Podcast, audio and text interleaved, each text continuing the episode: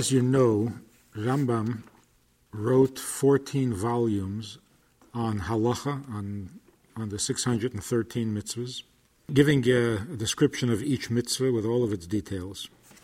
He broke it into 14 volumes and gave it names, gave the volumes or the sections names. And one of the sections is called Kedusha, which means holiness or sanctity. Which laws or which mitzvahs are included in this section? The laws against about prohibited relationships, forbidden relationships, forbidden uh, sexual behavior, and forbidden foods under Kedusha, and the laws of Shchita, the slaughtering of an animal to make it kosher. Those are the three mitzvahs or the three laws that are that comprise the volume or the section called Kedusha. And it is significant that these would be called holiness or sanctity when in fact they're basically describing unholiness. Even though we could make a distinction between forbidden foods and forbidden relationships with the laws of Shchita. Shchita is actually a positive thing because it means elevating the food or elevating the animal so that it is uh, kosher. But even that is minimally positive, it's mostly negative. Because until the animal is slaughtered, it's not kosher. So slaughtering the animal actually removes the unholiness or the forbiddenness of the living animal. The last law that Rambam records under the laws of, of uh, Shchita is that when an animal is shechted, when an animal is ritually slaughtered, there's a mitzvah to cover the blood. The blood that, is, that flows and uh, is on the ground, there's a mitzvah to cover it with sand. The mitzvah is called kisui hadam. And there's actually a blessing that you make. Blessed are you, God, who sanctified us with his commandments and commanded us to cover the blood with sand. Now, what's interesting about this, and Rambam doesn't really make a, a point of it, the only animals whose blood need to be covered after being shechted are wild animals, non domesticated animals, and fowl, birds, but not cattle. Cattle, the blood of cattle doesn't, cow, the, the sheep, yep, they don't have to be covered. What wild animal is shechted that needs to have his blood covered? The deer. And that family. Or if somebody could figure out where to shecht a giraffe, it would be kosher, but nobody can figure out where to do it. So it's birds and wild animals whose blood have to be covered. The Rebbe once explained this. The Rebbe said that the reason you need to cover the blood uh, is because, obviously, it's the life blood of the animal. And when you, when you see a thing go from living to non living, this is tragic. And so you have to cover the blood as a sign of recognizing the tragedy. But when do you have to do that? When the distinction between life and death is very intense. Birds are full of life, their energy is very high. When a bird dies, it's a big change from a lot of life to lifeless. And the same is true with the wild animal. The energy of a deer is much greater than that of a cow. So, because cattle are domesticated and they're docile and they're more slow moving, so the, the distance or the, the, the contrast between the life of the animal and the death of the animal is not so dramatic and therefore doesn't require the blood being covered. But here's what Rambam says about it one who slaughters an animal should cover the blood. As it is written in the Torah, it should be covered with sand. If the person who does the slaughtering doesn't cover the blood and someone else sees it, sees the blood, then he becomes obligated to cover it. Because the mitzvah is independent of the slaughter. So, although the one who is slaughtering has the first obligation, to cover it because he's right there. And, but the covering of the blood is a separate mitzvah from the shechting. So the person who sees the blood, even though he didn't slaughter the animal, also has a mitzvah to cover. Now, the last halacha in the entire section called holiness. How does the Rambam close the entire section called holy, Kedusha? Halacha Tezayin, Rambam says, when you cover the blood, you shouldn't do it with your foot, like kick sand over it, but you should do it with your hand or with a spoon, or a shovel. Because when you cover the blood, it should not be done in a uh, disrespectful manner, in a derogatory manner, because then the mitzvahs would become cheapened. So you're doing a mitzvah, you don't do it in a derogatory fashion because then you will lose respect for the mitzvah. And then he concludes with this. She'ein hakoved li'atzman shel mitzvahs, elo lemi shetziva bahen baruchu. The honor, the respect that you have for the mitzvah is not for the mitzvah itself, but for the one who gave us the mitzvah. So, how much respect should you have for a mitzvah? Not only the amount of respect that a mitzvah requires, but you should have respect for the mitzvah in consideration of who gave the mitzvah. It's God's mitzvah. So the respect would have to be great.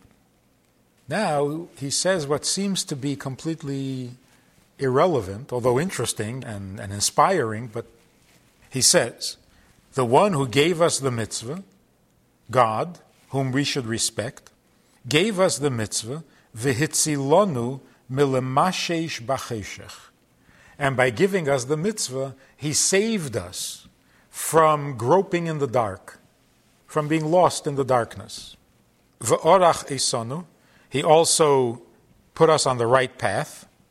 He prepared for us the right path with a candle. The mitzvah is like a candle that guides us to straighten out what has been distorted. Or in his words, liyasher hama'akashim. Those things that had gotten crooked, the mitzvah helps us straighten it up. V'eid, and he gave us a light, laheres nesives hayesha, to illuminate the path of righteousness. And then he brings a quote from Tehillim, as it says, Neir liragli dvarecha, your words are a candle for my feet, v'eir l'nesivosi, and a light for my path. What does this have to do with covering the blood necessarily? What does it have to do with Kedusha, with holiness? It's a, it's a little pep talk there, but why all of a sudden? There's an ongoing debate that maybe should never have happened, but it, but it, it exists. The debate is how are we supposed to view the mitzvahs? What do they mean to us? There's an opinion that says that we should look at the mitzvah as a self help, self actualization. The mitzvah is the method by which a human being becomes a real mensch. That's what it is. It's a discipline, it's a program that makes you a better person or that helps you be a better person. To support that claim, they quote the Gemara. The Gemara says in one place, Leinitnu hamitzvahs, the mitzvahs were given to us, elo litzarev behemes habriyas, for the sole purpose of purifying the creation. Tzaref means um, the, the, process by which you get the the dross out of the gold. What, what is that called? Uh, to refine the gold by burning away the, the non gold. So the Gemara says the mitzvahs were given litzare habriyes in order to, to refine the human beings. But there's another statement describing the mitzvahs, and that is Rotza HaKadosh Baruch Hu L'zakis Yisrael. God wanted to give us merit. Mitzvahs. That's why He gave us all of these commandments. So what is the purpose of the mitzvah? It is to give us merit.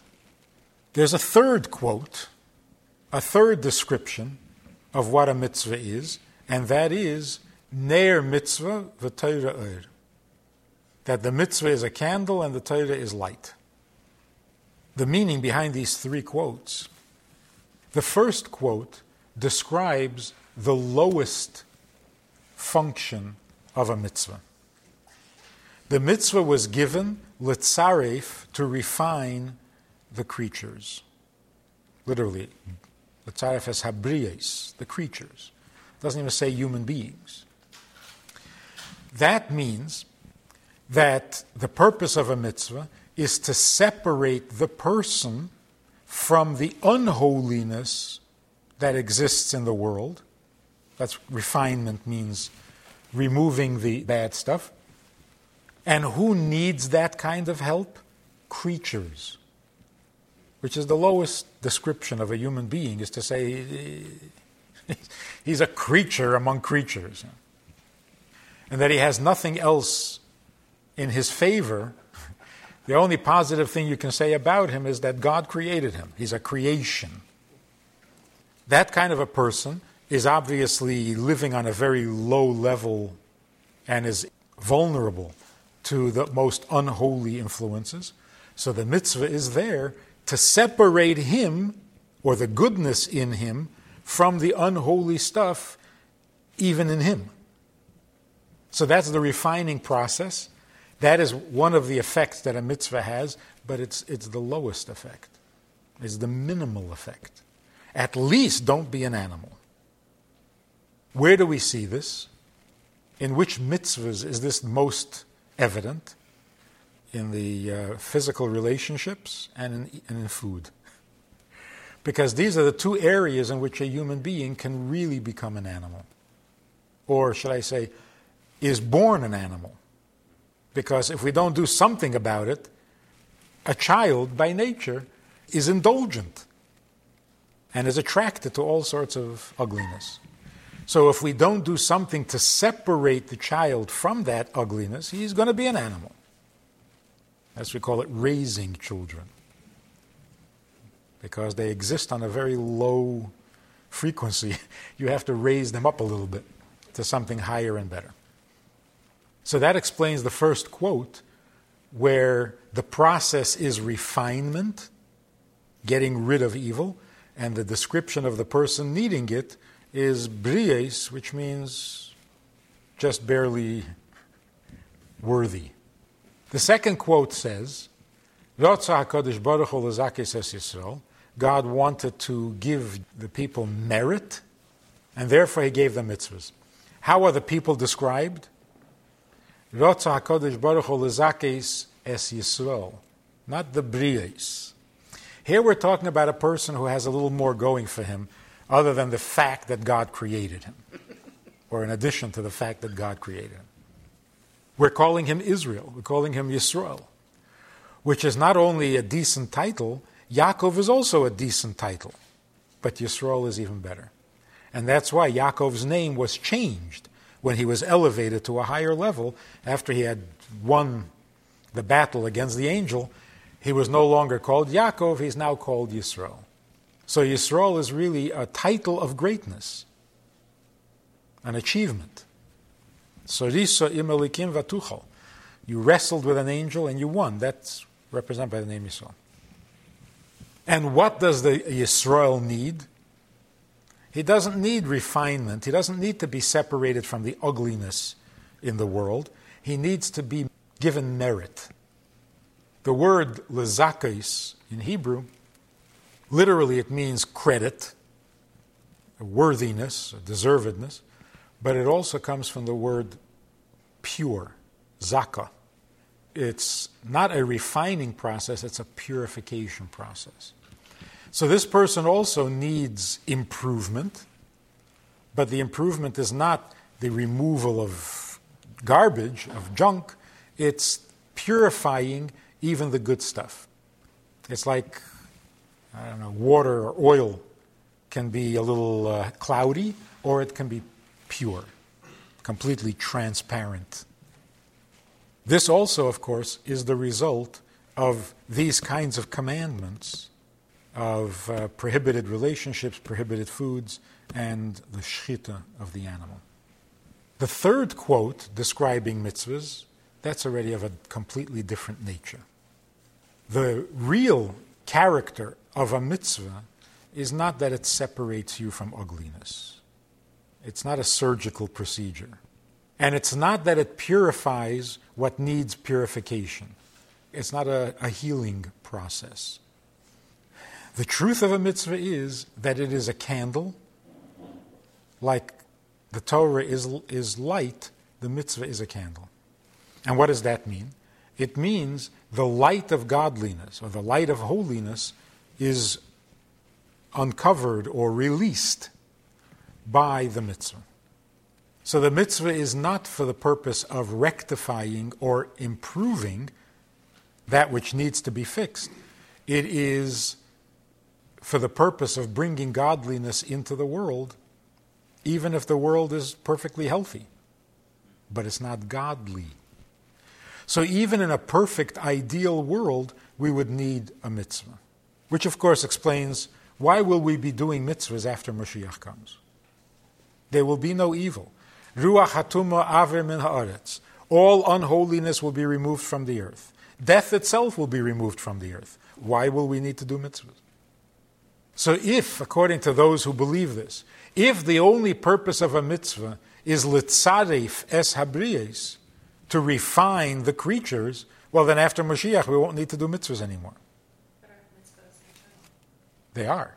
Mitzvahs are eternal. So they will be performed even after Mashiach comes. Well, but why?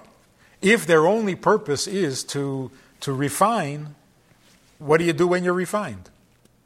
Well, you can say, yeah, the refinement can go on forever, but that's not what it says about a perfect world. In a perfect world, there is no evil to be removed. So obviously, since mitzvahs will, of course, be performed and practiced after Mashiach, and not only will they be practiced, but those are the real mitzvahs. What we're doing now is just practice. Interesting that Rambam calls these mitzvahs kedusha, holiness, when in fact it seems to be the removal of unholiness. So we find in the word kedusha two meanings. In fact, holy. What does holy mean? What does sacred mean? Sacred has two meanings there's a negative and a positive. Sacred means removed from the ordinary, right? Set aside.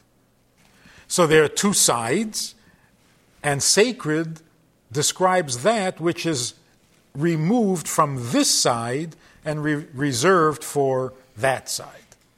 So Kedusha actually means removed. How do you make a synagogue holy? How do you make a shul holy?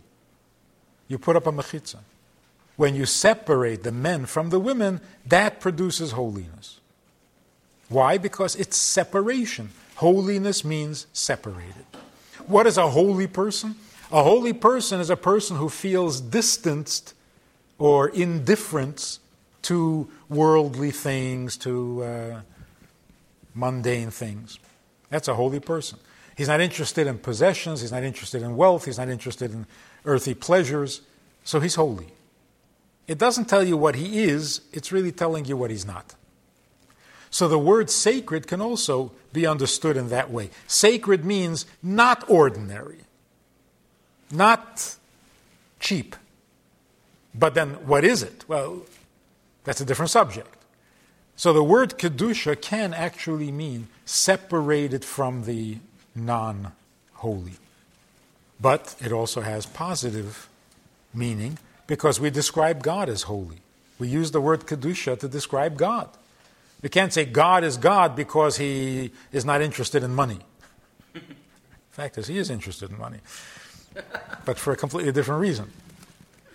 So, Kedusha also has to have a positive meaning.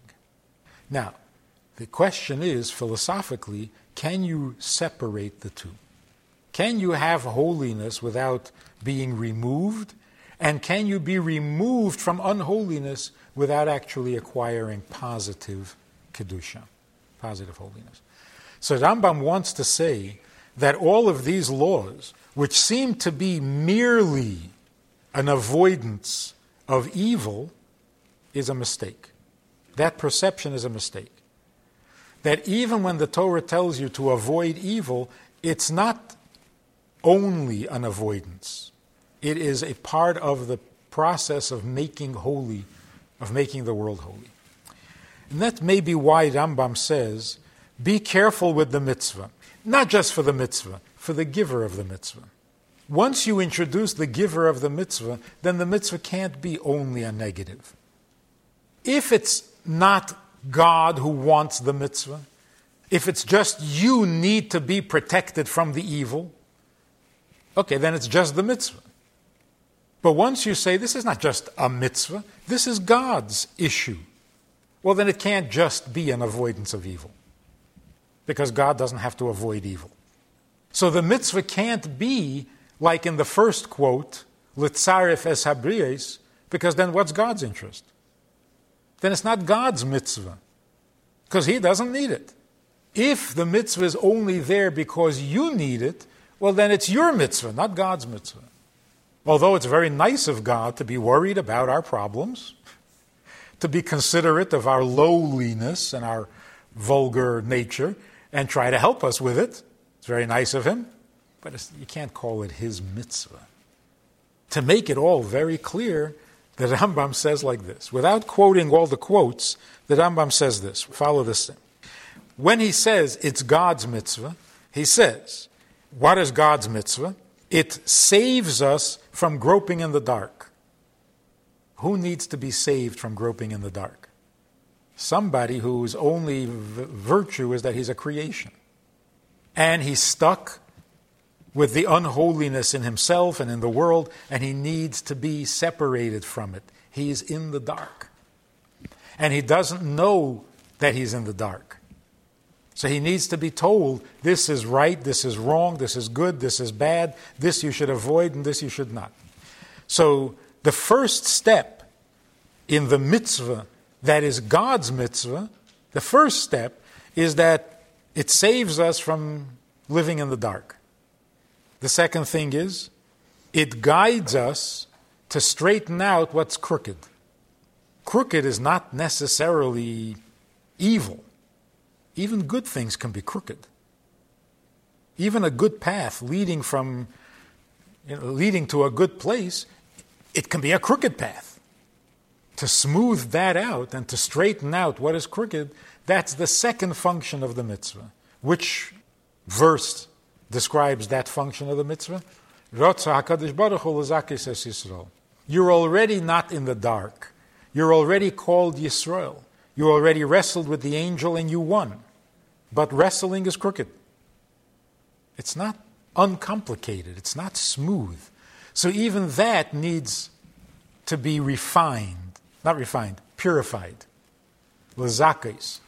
That even that needs to be purified. Even a good road needs to be straightened, smoothened, smoothed out. And then it brings the quote. Why does he have to bring a quote? Because the quote brings the third and truest description of the mitzvah. What is the quote? Ner l'ragli dvarecha, your words are a candle for my feet, va'er l'nesivosi, and a light for my path. That's referring to the third quote, Ner mitzvah v'toira So he mentions in this quote, he brings the other quote, also it says Ner, candle for my feet, and light from my path. Why doesn't he bring the other quote? Ner mitzvah v'teira Because in that quote, Ner mitzvah v'teira it's talking about the mitzvah and the Torah. He's saying that the, that the mitzvah is a candle, but the light is the Torah. Here he's not talking about the virtues of Torah. He's talking about the virtues of the mitzvah. So he found a quote where the mitzvah is called both candle and light, where the mitzvah provides both candle and light. What is the difference between a candle and a light? A candle is a single wick. A light is a, a bonfire, many wicks. The difference is not only in quantity, but also in quality. A candle can't burn very long, but a fire can be kept going forever. If you add more, more fuel, more wicks, fire can burn forever. So that's talking about the mitzvah the way it is before Mashiach comes then it's like a candle. And then the mitzvah after Mashiach comes, it'll burn forever and go on forever. Why does this particular instruction come in the halacha about covering the blood? It's true, it really is the conclusion of the entire section on Kedusha. But the fact is, it worked out in such a way that the last halacha in the laws of Kedusha is the one about covering the blood. So there must be some connection, particularly since Rambam doesn't break it into different paragraphs. It's in the same paragraph. He says, when you cover the blood, you don't do it with your foot, you do it with your hand. Why? And he goes into this whole thing. So obviously they're connected. The covering of the blood has another unique amendment. The obligation to cover the blood is only if it's an animal that is being slaughtered for personal use. The animal that is slaughtered for a sacrifice in the Beis Hamikdash, the blood was not covered. Yeah, we don't find anywhere that the blood was covered. Now, of course, most of them were cattle, most of the sacrifices, but there were also sacrifices of birds. So you would think that those birds that were sacrificed, they would have to have their blood covered, but we don't find any place in Torah that a sacrificial bird needed to have its blood covered. And for this, you have to look into Hasidus to find the explanation, which again indicates that Rambam was familiar with, with Hasidic concepts. Blood represents the warmth or the heat of the body. And that's why enthusiasm is identified with the blood. Hot blooded. Why hot blooded? Maybe hot skin. What's the hot blood? Is because, in fact, the blood is the carrier of heat or of warmth or of this thing called plasma, which is life. In fact, Hasidus says, we make a bracha, Veife kol basar mafli lases, that God is the healer of all flesh and does wonders. What are the wonders that that blessing is referring to? the miracle of a soul making peace with a body. That the soul and the body can be compatible is a miracle because they're so different that they should not be able to get along at all. And certainly not merge so thoroughly that you can't tell where one begins and the other ends. And that's called health. Because if you know where one begins and the other ends, you're probably dead. or you're getting there. So, health means the body and the soul have merged so seamlessly that the body seems to be as alive as the soul. Although, of course, that's not possible.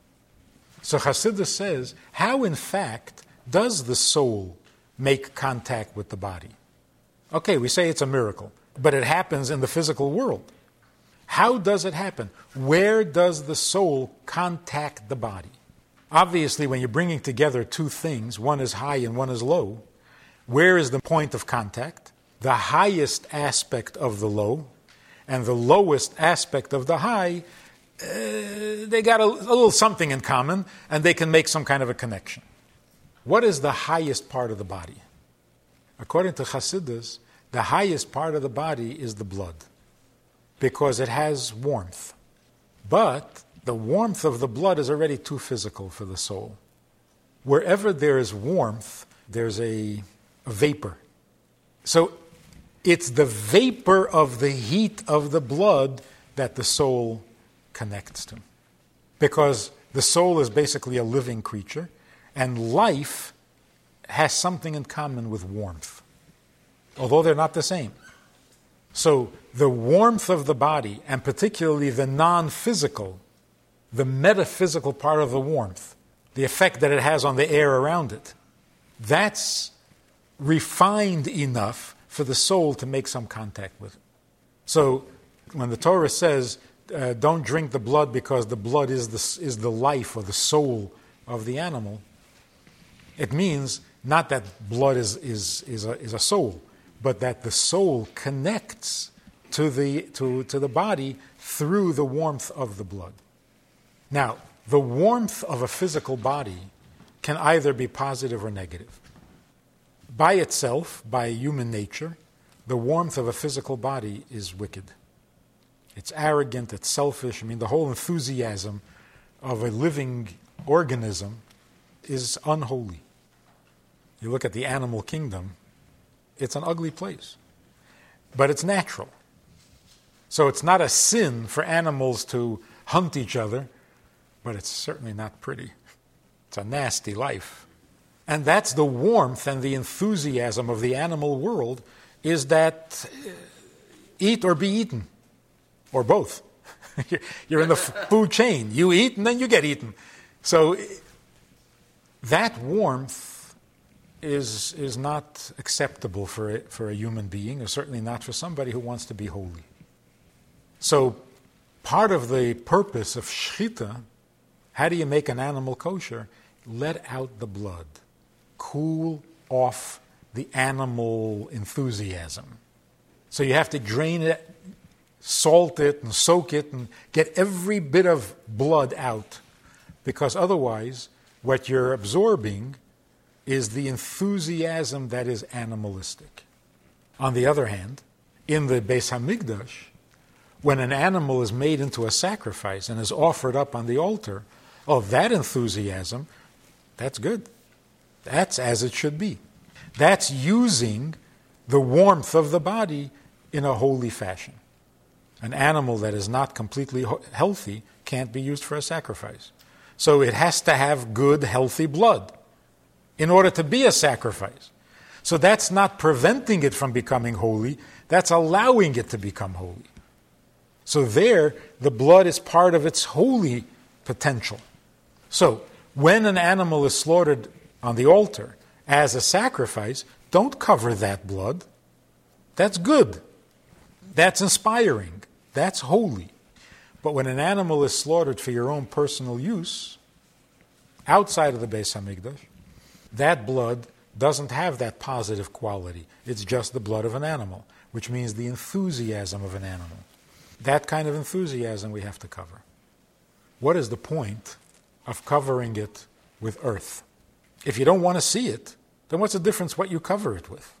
And yet the Torah says specifically, and the bracha actually specifies that the mitzvah is uh, al kisui dam be'ofar, covering the blood with sand. And what's wrong with covering it with a, with a, with a board, with, with a stone, with so again, we have to look to Hasidus for the explanation. Ofar implies humility. V'nafshi ka'ofar lakoil tihiyah. Humility. How do we combat the enthusiasm that is unholy?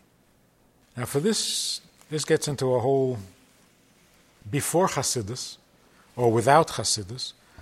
How did people who, who back in the olden days, who wanted to uh, be holy, how did they handle this animal enthusiasm? They resisted it, they fought this animal blood, this animal warmth, animal enthusiasm by denying it, by condemning it, by refusing. They fasted a lot, they didn't eat anything at all. They barely engaged in physical relationships. They didn't eat meat. So the three mitzvahs that are described here forbidden relationships, forbidden foods. Well, if you really want to stay away, so don't have any relations and don't eat any food. then, then you're safe. That was the ascetic, the ascetic philosophy of not participating in the world. Why? Because it's all animal enthusiasm. Hasidus came along and said, if that's what God wanted, then you would have stayed in heaven. Obviously, God created us into this world and gave us the Torah in this world and not to the angels. It's because God wants us to be part of, of the world and make something great out of it. Denial, self denial, being uh, a parush, this is not the way to make the world better, and this is not how you fight the animal enthusiasm. In fact, there's actually a negative side. When you try to avoid animal enthusiasm through avoidance, it sometimes backfires. The person who tries to not eat at all will end up being a glutton because you get a reaction. The person who wants to have no relationships at all ends up being a pervert. it doesn't lead to holiness, it leads to, to an uglier kind of unholiness when it doesn't work. And in the few cases where it does work, well, then you could have stayed in heaven. Then who needs you here? So Hasidus makes this uh, what seems to be a, a, a radical statement for, uh, for a religious philosophy. Hasidus says, We were not created to avoid sin. We were not created, we were not put into this world to avoid sin. And that really is the Jewish philosophy. We're not here not to sin. We weren't sinning before. we weren't sinning at all in heaven. So we were created not to sin. We don't sin. We don't need to be created for that. So God takes a soul that is never going to sin and sends it down into this world and says, Don't sin. And that's it. Finish, you can stay in heaven. So then people say, oh, okay, so why shouldn't we sin?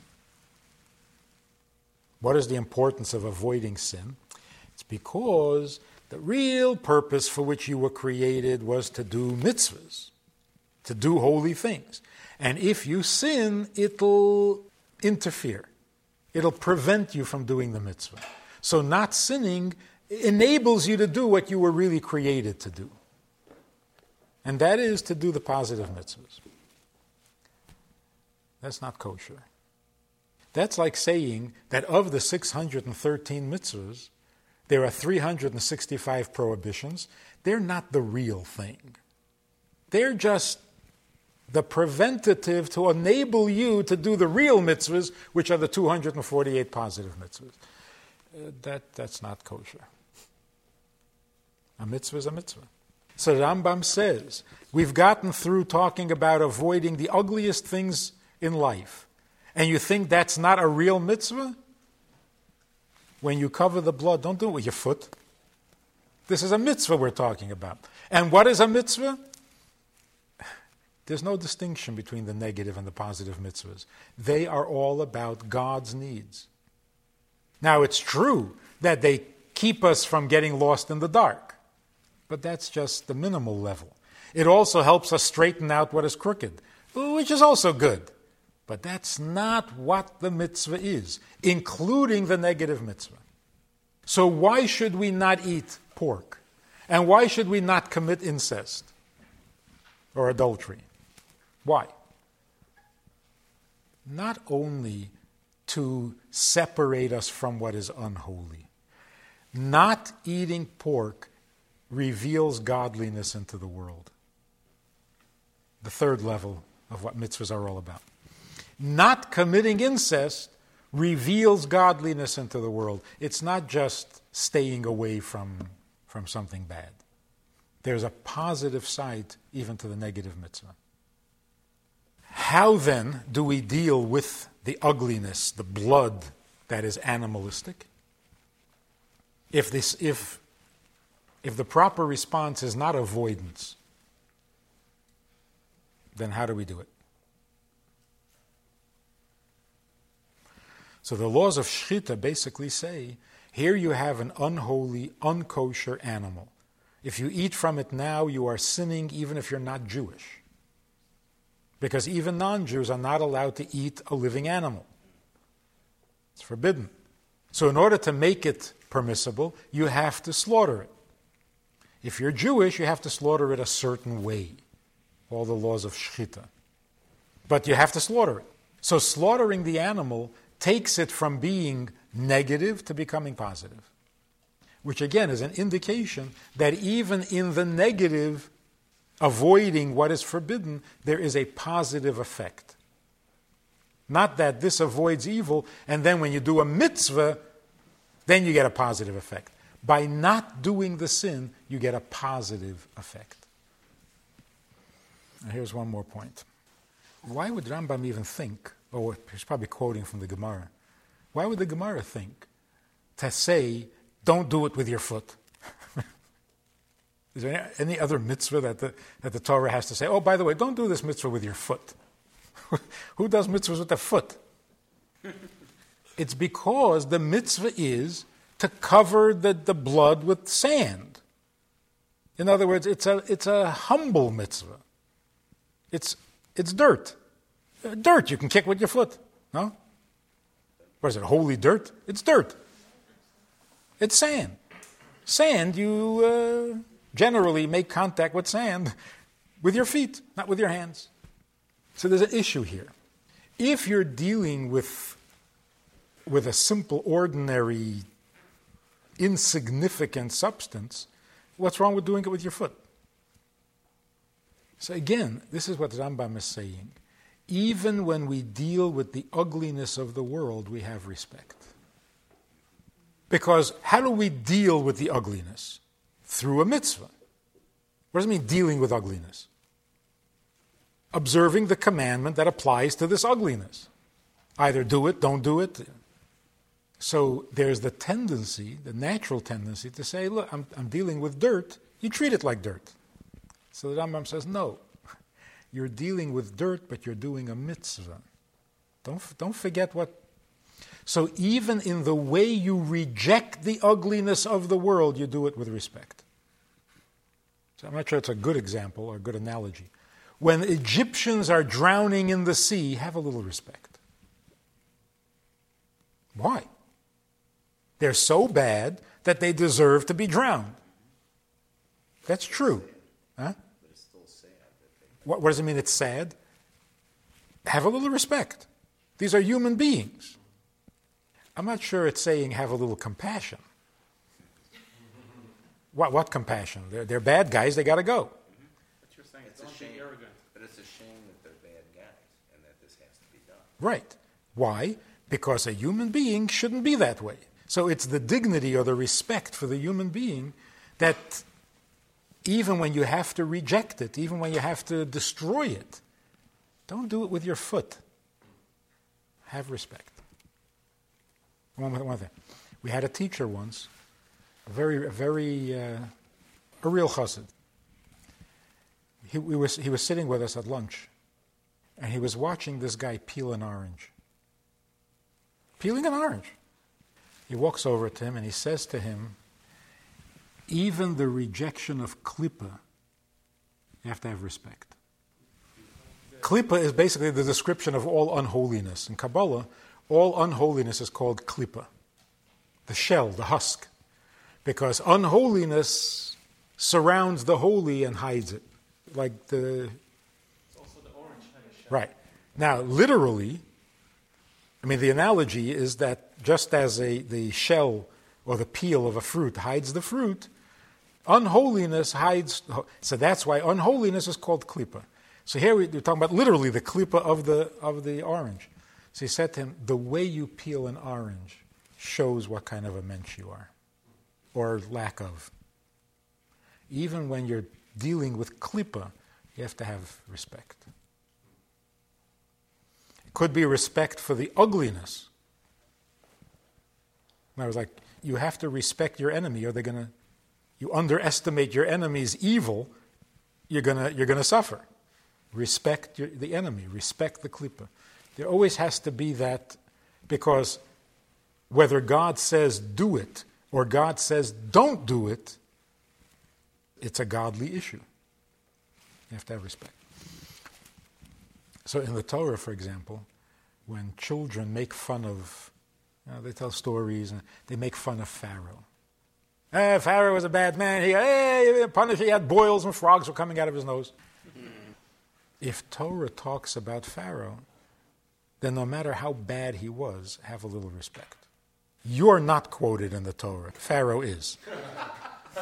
Nothing you ever said was worth recording for eternity. But Pharaoh is quoted in the Torah. Have a little respect. Ah, Haman is the, is the, uh, the exception. Because Haman's whole thing was arrogance. Amalek. And arrogance you have to ridicule.